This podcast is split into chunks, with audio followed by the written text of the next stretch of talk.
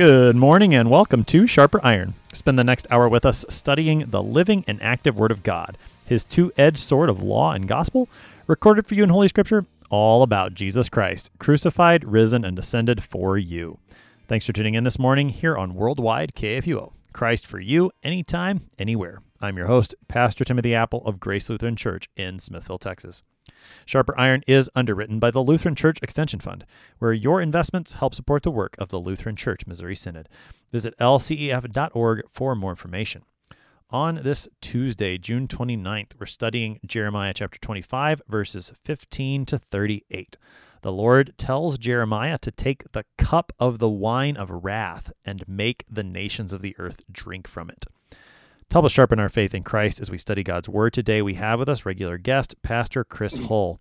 Pastor Hull serves at Zion Lutheran Church in Tomball, Texas. Pastor Hull, welcome back to Sharper Iron. Brother Apple, thank you for having me. I, I'm so glad when I'm invited back. It means I haven't caused too much damage yet. God be praised. God Thank be praised. Thank the Lord. Amen. Ah, Pastor Hull, we find ourselves in Jeremiah chapter twenty-five today, about halfway through the book at this point, which is a very lengthy book. Jeremiah has a lot to say. What do we need to know about the context of Jeremiah, the context within his book, as we prepare to look at the second half of chapter twenty-five today? I mean, Jeremiah, you got to love the beginning of it. God says, I'm going to put these words, my words, in your mouth. You know, this isn't Jeremiah looking on the side with his opinion, man, about how the Israelites are acting, how everyone in Judah and Israel's act. That's not what's going on here. It's God speaking through him. And you have the notions of captivity. The children of God have, of course, again, abandoned the ways of God. And God sends Jeremiah to proclaim both the law and the gospel.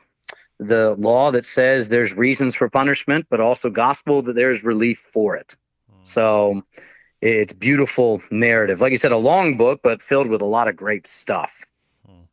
Certainly a lot of great stuff. Today we're going to get a lot of that law, maybe not Mm-mm. as much gospel. I do appreciate what you said there about this isn't Jeremiah's opinion that's coming out. This is the word of the Lord. And and on several occasions, and we'll see it in today's text, that it is the word of the Lord that comes to Jeremiah. The Lord said to me is how he puts it in, in this text. And I think that's important, particularly in a text like today, where we're going to be talking a lot about the cup of the wrath of the Lord, that Jeremiah is not proclaiming this because he doesn't like the people, because they've been mean to him and he wants to get back at them. But he is proclaiming this because this is the truth of the Lord's word that he's been given. And what else is a faithful preacher to do but to speak what God has said? Correct. Well, it's that's why the lectionary is so beautiful as well for us. It's not your pastor, because that, that would offend if your pastor didn't have a lectionary and he just got in the pulpit and preached what he felt like that Sunday. You know, he gets up, chooses a text that he thinks people need to hear and just goes off on it, or does a, a, a series where he thinks, okay, you know, I really think these people need this. The lectionary humbles the pastor that he does basically what verse fifteen is. The God of Israel said this to me in the word of God. He says this to me. I'm now handing it over to you. So the offense, it's like with Moses, you, your offense isn't with us, it's with the Lord. We're here handing this over to you that you may repent and believe, that you may not die in your sin, but to it and live in the forgiveness of it under the mercy of God. That's the point of it all. So Jeremiah is going to preach today. He's going to be given this word from God concerning a cup. And so we're going to be talking a lot about the cup that the Lord gives to Jeremiah. I'm going to read the first couple of verses for us, Pastor Hull. This is Jeremiah twenty-five, beginning at verse fifteen. Thus says the Lord, the God of Israel, sorry, thus the Lord, the God of Israel, said to me, take from my hand this cup of the wine of wrath, and make all the nations to whom I send you drink it. They shall drink and stagger and be crazed because of the sword that I am sending among them. So there's the, the opening couple of verses. That was just the first two verses of our text. The Lord tells Jeremiah, take this cup. It's filled with the wine of wrath. Make the nations drink it. Pastor Hull, mm. take us into the text. Well, I love this. Make the nations drink it. Not just the nation, but nations. You know, we always like focusing the, the I can't talk today, focusing this on Israel, just that. But the reality is this affects all the nations. It affects everybody. Just as the atonement affects the whole world, so does the wrath of God affect the whole world. And Jeremiah is to hand this over to them that they may drink it, that they may consume it and be crazed by it. And this happens. It's it happens to every single nation. It's Babylon. It's Egypt, Greece, Rome. Every nation, like it says in Romans one eighteen, every person is under the wrath of God.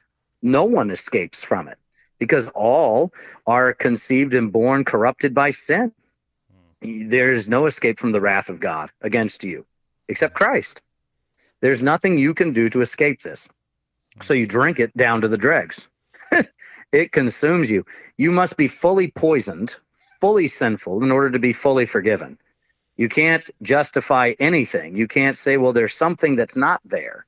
There's a, some type of sin that that isn't sinful anymore, and therefore I don't have to worry about it. But the church has gotten pretty good at, uh, it's it's like we're the Simone Biles. How do you say it? Biles, right? Biles. I think that's right, the, yes. She's a gymnast. It, I do yeah. know this popular culture reference. It, there we go. I knew I'd get one one day. We, we, we use words like she does backflips to get around what is sinful and what is not. Um, and it's amazing how we do it. Instead of just saying, you know what? I am. I've done this. It's my fault. I need to pray the prayer of the tax collector, not the Pharisee, and say, you know what, there is nothing good in me. Every single dot and iota of my existence is depraved. Mm. Lord, help me for the wretched man that I am. Uh, you talk about doing backflips around certain language. I think the word wrath, which we see several mm-hmm. times in this text, is one of those words that we might try to do backflips to avoid, try to, to speak of something other than God's wrath. But that is the word that Jeremiah uses, and it, it certainly is throughout scriptures that our sin, our idolatry, earns God's wrath. Why, why do we need to use that strong of language? Why does God use that strong of language? Well, he uses this language really to, to comfort us. The reality of God's wrath is it's his alien word. This isn't his nature. God is not by nature the God of wrath. He is the God of mercy. Mercy being that instead of getting the wrath we deserve, we're forgiven. But why are we forgiven? Well, we're not forgiven because we don't have sin. We're forgiven because our sin has been consumed in Christ. Christ has assumed it as his own and fully dra- drained down to the dregs, drank everything. All the wrath of the Father is consumed in Christ. So he has taken all the wrath now, all of the anger, all of the, the anger of God against sin. He despises sin. He hates sin. He doesn't delight in it. That, that's why we die, is the consequence of sin. God hates those who abide in sin. He doesn't delight in those who say, I have no need to be forgiven. He doesn't delight in, in saying there is nothing that needs satisfaction and atonement. We are separated from God and need the atonement, so that the wrath of God is not on us. We don't consume it. Jesus has done it for us on our behalf, in our stead. And wrath is that anger. When, when you think about this anger, it's, it's like a father. If his daughter is abused by her, her, let's say her boyfriend or something, he has wrath toward that man until it's consumed, until it's finished, because he loves his daughter. God loves you, and you have been corrupted by sin, and his wrath will not be satisfied until the sin is done with. And on the cross, it's done with. On the cross, it's finished, so that you just get loved. If God the Father didn't do anything about our sin, then he doesn't love us. The fact that he has wrath even shows us he loves us, because that wrath goes on Christ. Not that we take comfort in God's wrath, but we see that he hates sin. He hates death. He hates these things. And he satisfied it himself in the death of his son. So if we lose the language of, of God's wrath, if we don't preach that the same way Jeremiah preached it, then what we end up losing is the true comfort of the gospel, and we end up sort of, well, I mean, with what the false prophets in Jeremiah's day, we, we're preaching, preaching peace, peace, but there really is no peace. And so we need to hold on to that language, still use that language, and preach about God's wrath so we can have the full comfort of Christ's gospel. Well, exactly. It, it, your pastor has to speak in the language of eternity. It's so easy. You hear the people will say, give me a sermon that I can apply to my life. Great. I am right now, because I'm talking about your eternal life. Luther always saw himself in the context of eternity. And that's who we are in the waters of holy baptism. You have been rescued from the wrath of God that causes eternal death. You've been rescued in the blood of Christ from that. What better news can you hear that then sets you free to live joyfully as a pilgrim here? And on this pilgrim path, you invite others to rejoice in it with you, to rejoice that you are forgiven, and then grant them that same joy in being forgiven, that same delight in being rescued from that wrath of the Father. But so many churches deny this, right? Um, take Gerhard Ferdy, who is a prominent theologian in the E L C A. He's, he's uh, entered the church triumphant now. And um, but he he would really write against this understanding that you and I are speaking on concerning God's wrath, that the cross was not about atonement, Jesus making satisfaction for us. The cross was more of a reality of man rejecting God. Well, where does the comfort come then? How am I assured of my salvation that God's not angry with me? Well, don't talk that way. God's not angry with you. Well, kind of feels that way. The devil preaches that to me. The world preaches that. The law preaches that. Now, by world, I don't mean culture. I mean the reality of when I make a mistake, the world doesn't let me forget it. This is the where we are. We are under God's wrath unless covered in the righteousness of Christ. The wrath goes somewhere. And it's either Christ or you. And that's what causes the joy and delight. And when, when there isn't joy, and this is the fun part, well, what if I don't have joy in being forgiven? Well, then you need to meditate some more. What are you, what are you being released from here? It is something that is so terrifying. And you're rescued from it. I, I preached a few Sundays ago. I said, if we actually got our mind around the reality of being rescued, like it says in the Catechism, from the jaws of hell. You're rescued from it. It's like if you were falling off a cliff and someone grabs your hand and they lift you over. You've been rescued from death. That's what's happening every time your pastor forgives you. Every time you mutually console one another as brethren in Christ. Every time you receive the sacrament of the altar. Every time you sing the liturgy, meditate on the word. This is happening for you. What greater gift can you have? How does the... How does the physical part of this wrath that's being discussed here in Jeremiah twenty-five, the, the physical consequences of that wrath, play into it? And I, I think, I mean, as I was listening to what you were saying, I, I was reminded of the way that we confess in Divine Service Setting three, which is the old mm-hmm. T L H service, where where we, we ask God, or we, we say that we surely deserve his temporal and eternal punishment. We, we know there's there are temporal consequences for our sin.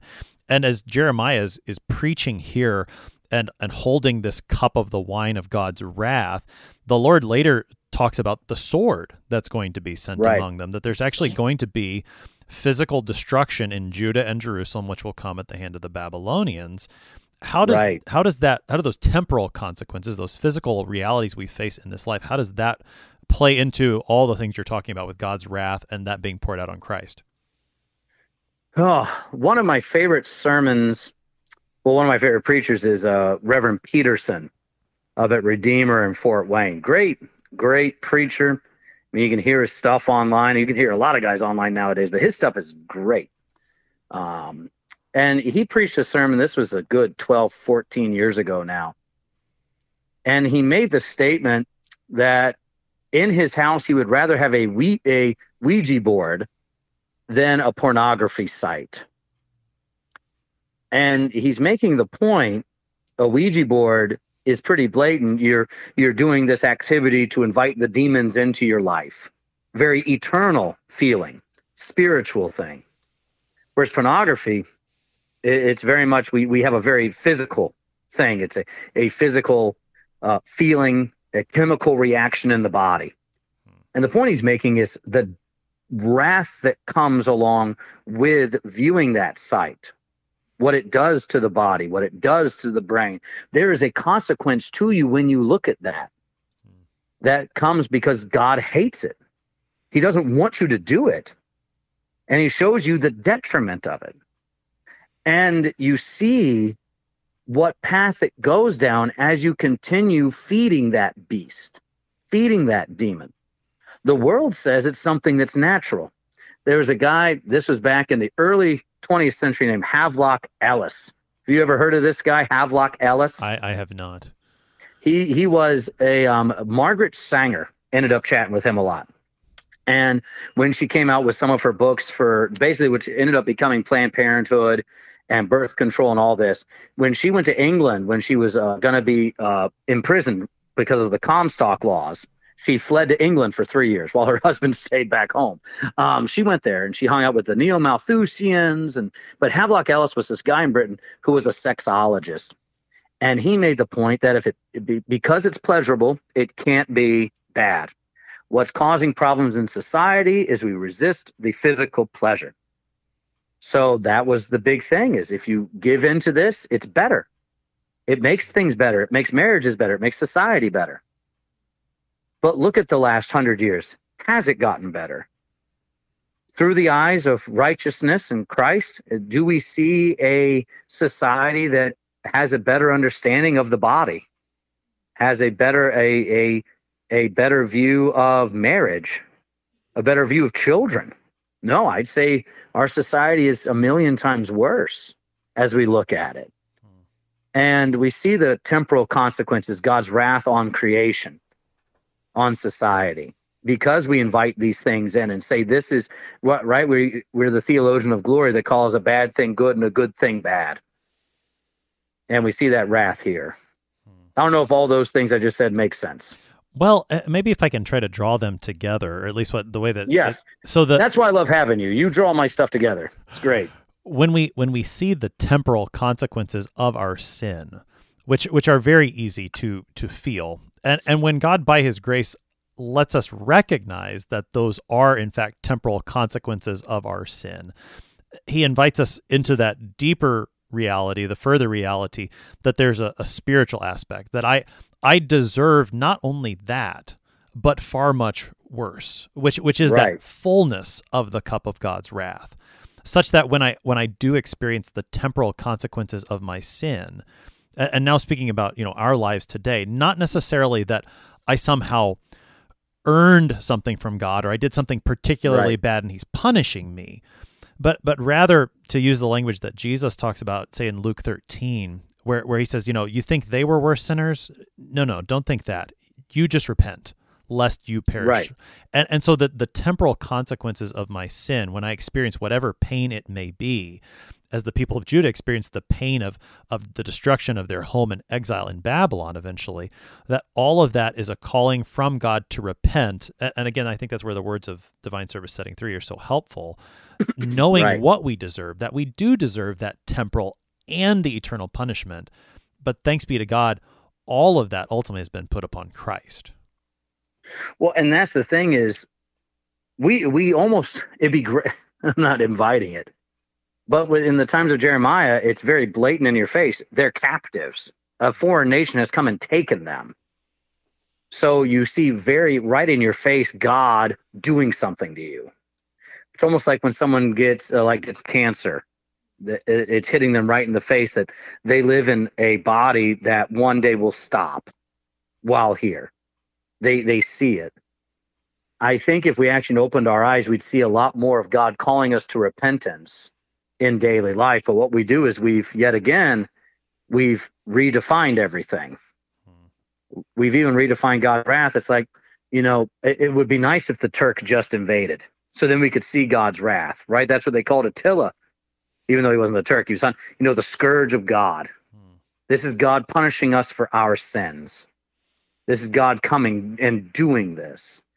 Um, even last year when, when COVID came through, you had, it, I don't think I heard any guy say it in that way. This is God punishing us for our sins. In fact, N T Wright in his book on COVID said you should never even use that terminology of God punishing you for your sin. He says it in his little, he wrote like a one hundred ten page book on COVID. And in it, he he said, not just with COVID, but with anything, it's never God doing anything to punish you or you having a temporal thing. That shouldn't be spoken of. Hmm. And like you and I just spoke, you much more eloquently than I did. The temporal punishment is meant to save you from the eternal. It's meant to call you to repent. And when you see it that way, you rejoice. What is it?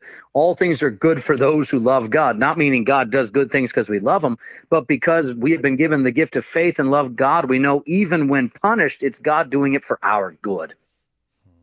Um, but so many don't say that, and it doesn't come from many pulpits. And I, I think, you know, there is a, a note of caution that we do want to be careful about the way we speak, lest we speak where God has not spoken. So right. a, a person who has received a diagnosis of cancer, that does not mean that God is punishing them in some sense. Mm. They are experiencing the effects of sin upon their body, but w- whether or not that was a sin that they committed, or that's not given for us to speculate. Right. Rather, what is given to us is is to trust. And as you were talking, and I think you and I have, have quoted this hymn previously on, on our time together, but Paul Gerhardt in his hymn, Why Should Cross and mm-hmm. Trial Grieve Me? I, I think just has a fantastic way of of saying this, and it, it happens to be in poetry, which makes it rather memorable. Yeah. You know, he, he says, God gives me my days of gladness, and I will trust him still when he sends me sadness.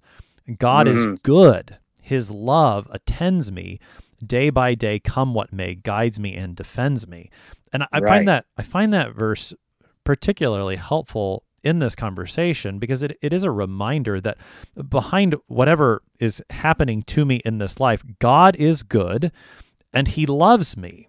And the reason that I know that he is good and he loves me is precisely where we started this conversation, that all of that wrath that I deserved has been poured out upon his son, Jesus Christ, such that when right. I receive these temporal consequences, whatever may be happening in the background, I can ultimately receive them from God's hand as something that he is using to keep me ultimately in the true faith, to spare me from the wrath on the last day. And I, again, I think that Gerhardt hymn is just a, it's seven fifty-six in Lutheran Service Book.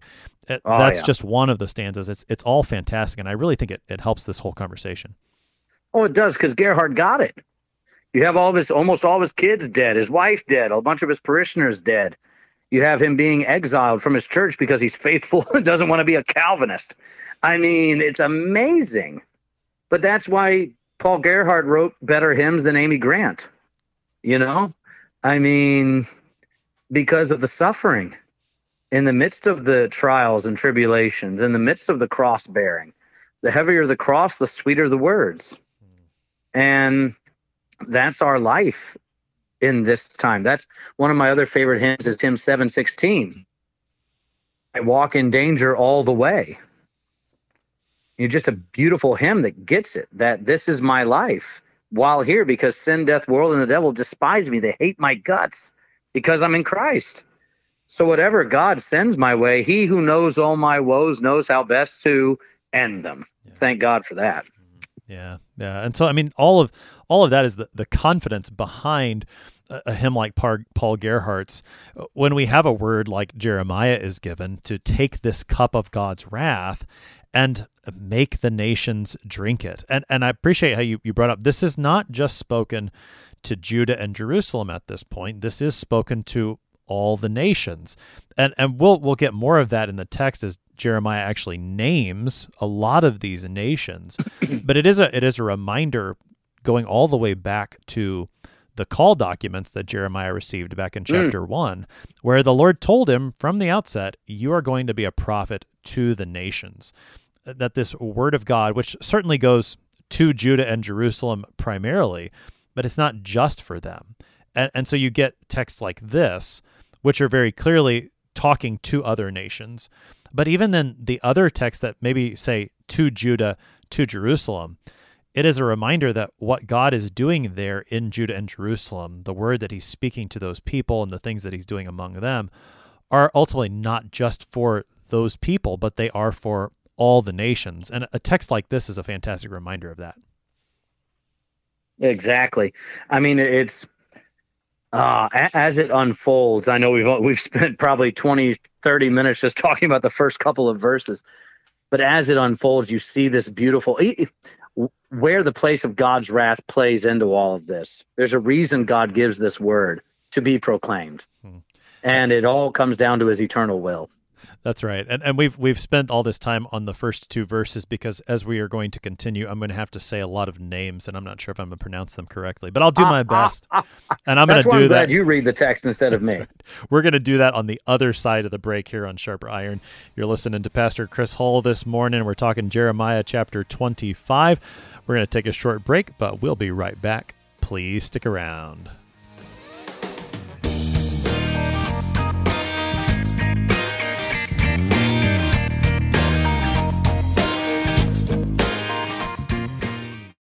Since nineteen seventy-eight, Lutheran Church Extension Fund has had the humble privilege of supporting Lutheran Church Missouri Synod ministries and her workers. Thanks to faithful investors, L C E F has provided thousands of church workers, congregations, schools, and organizations with the low-cost loans and resources they need to reach more people with the saving name of Christ. To learn more, visit L C E F dot org or call eight hundred, eight four three, five two three three, eight hundred, eight four three, five two three three. Welcome back to Sharper Iron. It is Tuesday, June twenty-ninth. We're studying Jeremiah chapter twenty-five, verses fifteen through thirty-eight with Pastor Chris Hull. He serves at Zion Lutheran Church in Tomball, Texas. Pastor Hull, prior to the break, we looked at the first two verses here where Jeremiah is given the cup of the wine of wrath from the Lord's hand. Now he's going to take that cup, and he's going to continue now in verse seventeen of our text.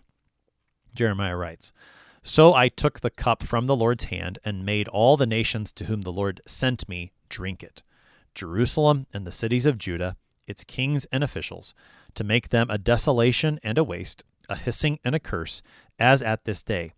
Pharaoh, king of Egypt, his servants, his officials, all his people, and all the mixed tribes among them, all the kings of the land of Uz, and all the kings of the land of the Philistines, Ashkelon, Gaza, Ekron, and the remnant of Ashdod, Edom, Moab, and the sons of Ammon, all the kings of Tyre, all the kings of Sidon, and all the kings of the coastland across the sea, Dedan, Tema, Buz, and all who cut the corners of their hair, all the kings of Arabia, and all the kings of the mixed tribes who dwell in the desert, all the kings of Zimri, all the kings of Elam, and all the kings of Media, all the kings of the north, far and near, one after another, and all the kingdoms of the world that are on the face of the earth. And after them the king of Babylon shall drink. Then you shall say to them, Thus says the Lord of hosts, the God of Israel, Drink and be drunk and vomit, fall and rise no more, because of the sword that I am sending among you. And if they refuse to accept the cup from your hand to drink, then you shall say to them, Thus says the Lord of hosts, You must drink. For behold, I begin to work disaster at the city that is called by my name, and shall you go unpunished? You shall not go unpunished, for I am summoning a sword against all the inhabitants of the earth, declares the Lord of hosts."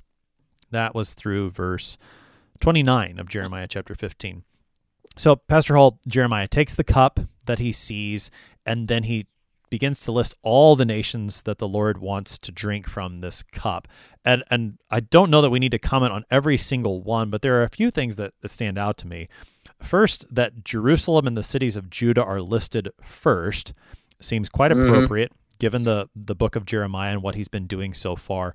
It it strikes me that it it's the opposite of the way, say, the prophet Amos preaches. When Amos opens up his book, he starts with all the surrounding nations before he kind of springs his trap, and there's Israel and Judah listed among the the transgressors at the very end. Jeremiah just puts it right out there at the beginning. Jerusalem and Judah, you guys are drinking this cup. He lists all all of these nations around in the in the area, and then he closes, I think this is significant as well, he closes with the king of Babylon. And we know mm-hmm. that, that Babylon is going to be the nation that's going to bring this wrath of the Lord. They're going to be the sword that the Lord sends, but even they too will not escape from the Lord's wrath. So this really is a a total judgment.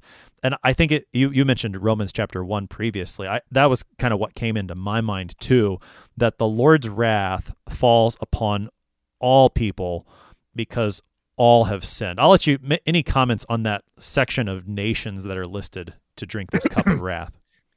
No, but I, I think this is what can really help. Um, we we like to say, oh, you can't really judge someone until you walk a mile in their shoes type thing. But the reality is here in Jeremiah, what's being said is it's not just those bad guys over there, but you as well. You have, your heart has gone after other idols and gods. You've done this. So have they. They're going to get it. You're going to get this. Everyone is. You're not better than anybody else. You are my chosen. You are my people. Um, but you have not acted like it. You have acted like them. And therefore you receive the same thing because you are corrupted by the same sin. All are sinful. All are poisoned by it. The snakes have bitten everybody. Therefore, the bronze serpent is for everybody. Yeah, and, and so they're all going to drink from this cup, verse twenty-seven, after the list of these nations. Then Jeremiah is told to tell them all, drink it, drink this cup. And I, I think if I saw the cup, I probably wouldn't want to drink it either. And, mm-hmm. and Jeremiah is given words for that situation. And this really stands out to me in verse twenty-eight.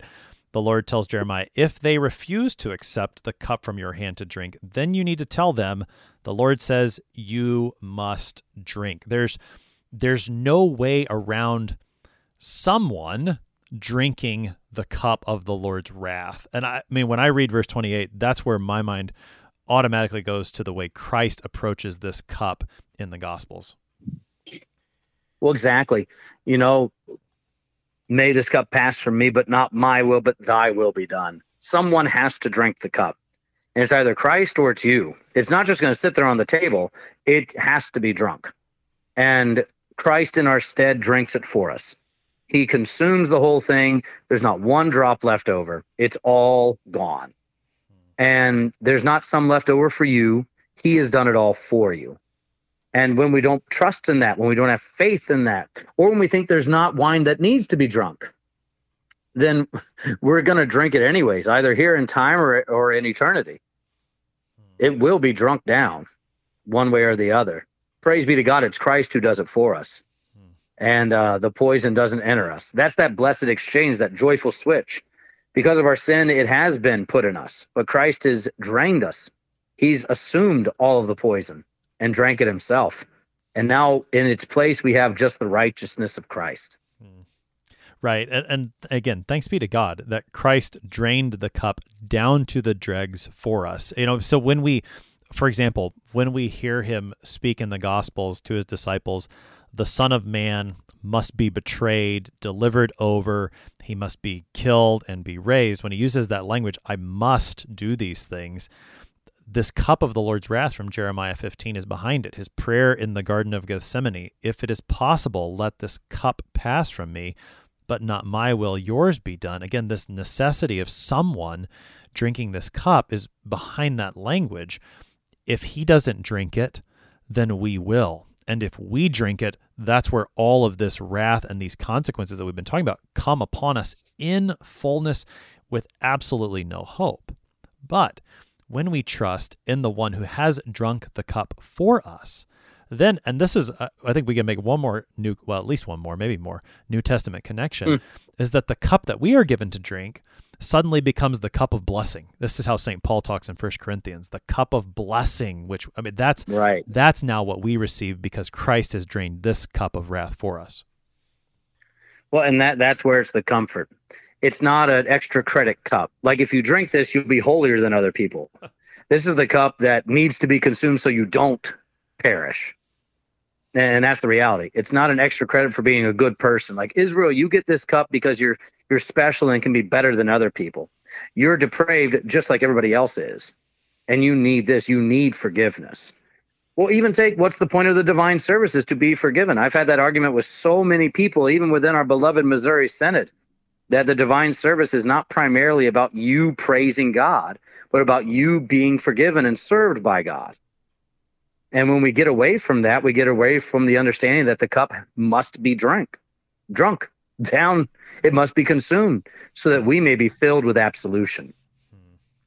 Right. And that and that is what the Lord fills that cup of blessing with, the, the blessing of the forgiveness of sins that is in the cup of Christ's blood, the cup of blessing shed for you and for me. That's what we receive instead of the cup of wrath when we are in him. But when we are not in him, all that there is is this cup of wrath that Jeremiah is speaking of. In these last couple verses then of, of this section, before we move to a more poetic section of preaching from Jeremiah, another thing that stands out in verse twenty-nine, where the Lord says, "Behold, I begin to work disaster at the city that is called by my name." That that being called by God's name, I'm reminded of the first petition of the Lord's Prayer, "Hallowed mm-hmm. be thy name." And and it seems that, well, it doesn't seem, the people of Jerusalem and Judah were not praying that petition. God's going to make his name holy one way or the other. We should pray that it happens among us. Well, exactly. When, when we look at what it means to keep God's name holy, it is the preaching of his name, the preaching of his word in its fullness. And let us repent quickly when that doesn't happen, lest we get the sword that comes upon us. I think I said it in a sermon one day, God help us if the Turk comes over the hill. We're done for, because there's not much that we've actually clung to right now. In our fatness, we don't treasure what is priceless, but instead those things that are trinkets at the market that you pay twenty bucks for that break on the flight home. Well, I think that, I mean, this really adds urgency to the first petition of the Lord's Prayer. I mean, you know, in the in the catechism, we the Luther Luther tells us that, you know, how is God's name kept holy? And when he talks about what doesn't have, you know, when it's not, when it's profaned, anyone who teaches or lives contrary to God's word. And then this is the the petition where he adds that prayer in the middle of the explanation, mm-hmm. you know, protect us from protect this us. Heavenly Father. And, yes. and a, you know, a text like this from Jeremiah fifteen, I think, adds the urgency to such a petition. Why is it so important that God's name would be holy among us?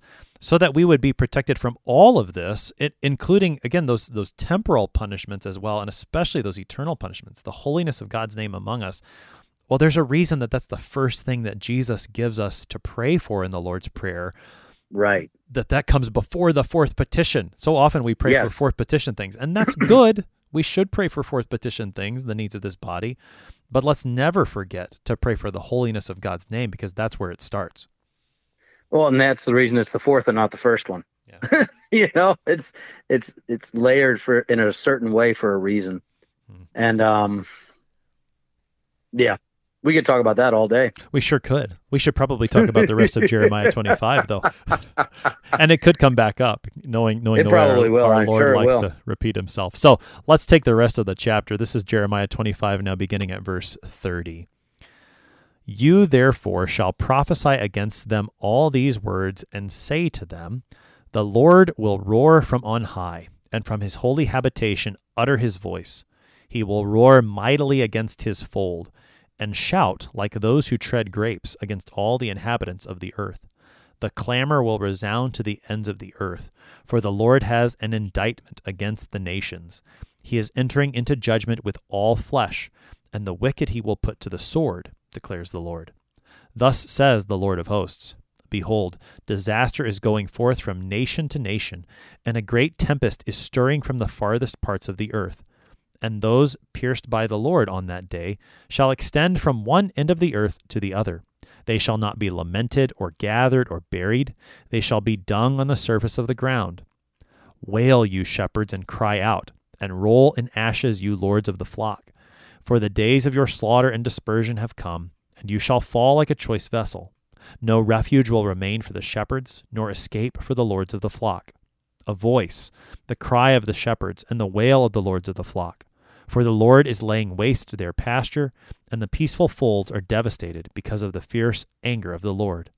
Like a lion he has left his lair, for their land has become a waste because of the sword of the oppressor and because of his fierce anger." That's the rest of our text. Mm. Uh, that's thanks be to that's God. Bedtime reading. Bedtime reading. Fun times, Pastor Hull. Indeed.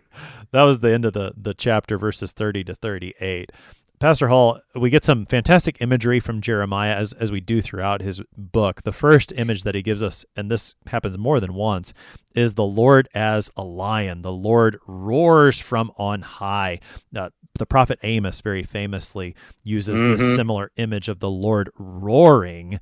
Why in this context? Why is it important that the people of Judah and Jerusalem and all the nations know that the Lord is the one roaring as a lion from on high? Well, it's the authority that comes with it. I mean, we as we associate a lion's roar with such authority because we see what a lion can do, what it does. There's a reason when you go to the zoo, they don't let you walk into the pit and sit with the lions. You're not going to make it out. It doesn't happen. When we look at this lion roaring, you don't make it out unless he wants to have mercy on you. That's why I love Lewis, why he chooses Aslan to be a lion. Now, the lion, I mean, it can be defeated by another animal, but the lion with its roar, its mane, its teeth, we look at it. Remember, the children ask, is he safe? And the Gober says, no, he's silly. It's a, it's a lion. But he's good, and what he's doing is good, and that's what we have comfort in, is in the goodness of that voice. The voice lays waste to those things that are wicked, that are bad, that are, are wrong for us. It is not anger. It is a is a love is why this roar happens, that the waste is laid upon the earth. I mean, ah, oh, when when we look at this happening, we can sit here and say, well, God, God's a an, a a bad God, a mean God. A good God would never do this to us. Well, a good parent doesn't let their child eat a gallon of ice cream in the morning. You know, a good parent doesn't say, well, just eat the leftover pizza that we left out last night on the stove. No, the, the good parent gives you something you don't like. The parent doesn't argue with you. They just say, eat your vegetables. They don't try to tell you how much iron is in the broccoli. They just say, eat it. It's good for you. And these things that God does with his great voice is good for us. And that roar wakes us up to it. Because when you hear the roar of a lion, it also gets your attention. It causes you to stop and pay attention to whatever's coming from that voice. Which is certainly what the people of Judah and Jerusalem needed. I think the other thing that stands out about the roar of the lion for, for me in the context of Jeremiah is all of the false prophets that Jeremiah had to deal with. You know, how many other voices were there out there? Maybe we can mm-hmm. call them little cats meowing, that there were ah! so many of them that, that the people, they really enjoyed that sweet little sound. And so the Lord needs to come and roar to them. So, I mean, as a reminder, you, you can't shut him up. He's going to talk no. to you, and you better pay attention, because all these false prophets, they may sound great, but what they have is no good. What they have will only leave you with nothing to drink but the cup of the Lord's wrath. And so the Lord roars at you, like you said, to get your attention so that you can't drown him out. He wants you to hear him. And, and that image of, of the parent, I think, is a very helpful one, because what's what's perhaps most frightening would be if the parent were to simply say nothing. And that's when you yeah. know that, that there is no love there. But as long right. as the parent is speaking, as long as the lion is roaring, you know that he loves you because he's trying to call you back from the danger. Right. And that's the beauty of this. It's um. I was reminded when you when you mentioned God's voice will be heard. There was a small interview with Christopher Hitchens. It was like a behind the scenes video after he had just debated a, a prominent Christian theologian. You know, Hitchens, a prominent atheist, died a few years ago from lung cancer. And um, he they, he was asked the question: if you could wish it, would you wish for all re, all Christianity to be gone? Like just not, not to exist. It's gone. Hmm. And he said, I could wish it, but it would never happen. And it, it was interesting. And he then says, because you can't silence the voice of these Christians. So when we look at God speaking, it can't be silenced. You see, Jesus says it right from the stones. They'll start crying out. John the Baptist, God will raise up from these stones, children of Abraham. God will work. You can't wish him to be quiet. He will speak. So, and most of the time he will say something you don't want to hear, but he also says things you need to hear. That's what I love about John ten. He's not, we call him the good shepherd, but that kalos word means it's the needed shepherd, the right shepherd, the one you need right now. That's who God is for you, is the one you need him to be. And it's the God that saves you. with that that language of shepherd, let's let's pick that up, because we have that language here in this text in verses thirty-four and following. The Lord speaks woe against the shepherds, so the the leaders of the people. You know, wail, you shepherds, cry out. Your slaughter is coming. Your flocks will be dispersed. It's your voice that's going to be crying and wailing. There's not going to be any refuge for you, nor any refuge for your folds. I, I think, I mean, all of that language does invite us to look to the good, the needed shepherd as ultimately the one who is our only refuge. Because these these shepherds, and we know that, you know, the the kings of Judah at this time are very faithless, other than Josiah, who reigns for a while at the beginning of Jeremiah's mm-hmm. ministry. The kings who follow him are faithless. You've got prophets who are telling lies. You've got priests who are just supporting the prophets who are telling lies. You've got court officials who are just upholding the, you know, this this sort of sham government and the false theology that's everywhere. All these shepherds, they're not going to give you the refuge that they need or that you need. They're going to fail. Ultimately, it's only the good shepherd. He must be the one to shepherd his flock. And that's the beautiful part. You get that in Ezekiel as well. I myself, I will do this. I will shepherd. And why do we cling to these false ones? Hmm. It is because they give us a, a, a little something right now, something we can look at that gives us a temporary fix. But they don't offer any lasting. I was just discussing this with uh, my associate, and I said, you know, the reality of the widow's mites, it's beautiful when it says she gave out of her nothingness. I said, the other reality of this is money is nothing to her. She doesn't have it. It can't do anything for her. It's hard to tithe when money does things for you. It's hard to tithe when that God does make you happy, at least temporarily, when it buys you things like boats and trucks, guns, books, movies, houses, foods. Half of it you throw away anyways. You know, that reality, it makes you feel like you're being helped and, and rescued. But in the end, it, it's, it's nothing. And when you cling to it, it doesn't go with you. Only Christ and his love. And this is why we need to be in the Word more. And what I mean, be in the Word more, is literally be talking about the Word more together. Let's spend time at church more. I would I would pray I never let my sons or daughter participate in any extracurricular activities except going to church and being in God's Word. Well, don't you want them to swim and play baseball or football or gymnastics or being a ballerina? Why? Why is that so important? Because the world has made it important. It is not important in the eyes of God. It's nothing. But we've made it so important. I'm a loving parent if I'm a ta- an Uber for my children's activities. But if I don't Uber them to church, then I'm useless and I'm a terrible parent. I don't love my kids if I don't take them to church. Oh, God, that was a bad statement, wasn't it? Do you want to erase that one? No, no, not at all. I, I think, you know. But why I say it is you say stuff very profound on Facebook when you talk about, you know, summertime and things like this. But the, the, the reality is very simply this. There is a cup you will drink, and your kid can't hit enough home runs to drain it. You can't put enough miles on your car going places. It doesn't matter. And the pastor who preaches it, well, I don't like what he preaches. I'm going to go to the church that meows at me instead of roars at me. I like that image, because no one really gets it. No one's scared of a little kitty cat. Now I am, because I'm allergic to cats. Um, so I hear a meow, I run away. But the, the reality is, when we look at this, true love is love that I, I desire you. What I was talking with um. A pastor's wife uh, the other day, not a pastor, I was sister in Christ. Pastor's wife makes it like it's some subcategory, about a sister in Christ, about who my children will date. And people say, well, you can't determine that. It's like, well, I can tell them who to date, what's important. If they start dating someone who doesn't believe in Christ, don't go out with them. Don't date them. Don't do it. If that's low on the totem pole for you, besides the color of hair, what car they drive, and what their favorite hobbies are, if they don't believe in Christ and go to church, don't date them. Why are you doing that? What's the driving force? That is a false shepherd. There's a false flock. and it's not going to end in anything except wrath and punishment.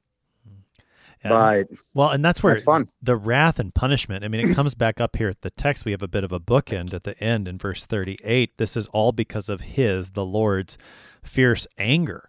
And I'm, yeah. you know, we were talking at the toward the beginning about the necessity of continuing to use that language of speaking of the Lord's wrath and anger, and particularly here at the end of the text when you see just what the wrath of the Lord does, what his anger does, and how it absolutely brings disaster on anything and everything. I mean, you know, disaster going for, forth from nation to nation, judgment with all flesh.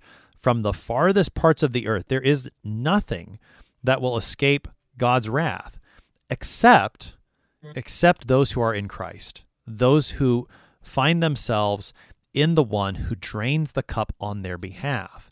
That is the only refuge that there is from the wrath of the Lord. And so to see a, a picture like this, where even the shepherds, the, the people who were promising peace, peace, to see them fall as well is a necessary thing, to see how all these idols cannot save us, how they too will be burned up by the wrath of the Lord. We have to see that so that we would put our trust in the only one who can save us, who has saved us from the wrath of the Lord, who is Jesus Christ, who drains the cup on our behalf to give us the cup of blessing. Pastor Hall, we got three minutes to wrap things up this morning. The wrath of God is over us. We can't debate this. We see it in our temporal life. We hear of its consequences unto eternity. We can't satisfy it. We can't do enough good works to outweigh it. We can't ignore it. We can't run away from it. All we can do is despair of ourselves and say, "Wretched man that I am, who will rescue me from this sorrow?" Our Lord Christ does. Christ came and has God's anger stilled. He has come and taken all of our sin that causes God to have wrath on us and said, "It's mine. I bear it. I deal with it. I take responsibility for it, and I will pay the price for it." The debt is paid. You are pardoned. You are forgiven. You and God are good now. You are reconciled. You are at one with your Father in heaven, because Christ has done all things well for you. So may the Holy Spirit fill our mouths with this good news that Jesus has done it. He's done all things well for us. The work is finished. We are forgiven. We are loved by God because of Jesus. May that be so redundant we get tired of it. Because of Jesus, because of Jesus. It's all him. He's done it for you. He delights in you, and he is never going to change his mind. Even when we are faithless, he is faithful, for he cannot deny himself. So be at peace, everybody. Jesus has done it. The cup of wrath is empty. The cup of blessing overflowing for you. Praise the Lord for that. Pastor Chris Hall is the pastor at Zion Lutheran Church in Tomball, Texas, helping us today with Jeremiah chapter twenty-five, verses fifteen to thirty-eight. Pastor Hall, thanks for being our guest today. Always a pleasure, Brother Apple. Thank you for having me. I'm your host here on Sharper Iron, Pastor Timothy Apple of Grace Lutheran Church in Smithville, Texas. If you have any questions about the book of Jeremiah, comments on our series, please get in touch with us. Send an email to K F U O at K F U O dot org. Use the app. The open mic feature is there for you to send up to a sixty-second message to us. We'd love to hear from you. Thanks for spending the morning with us. Talk to you again tomorrow.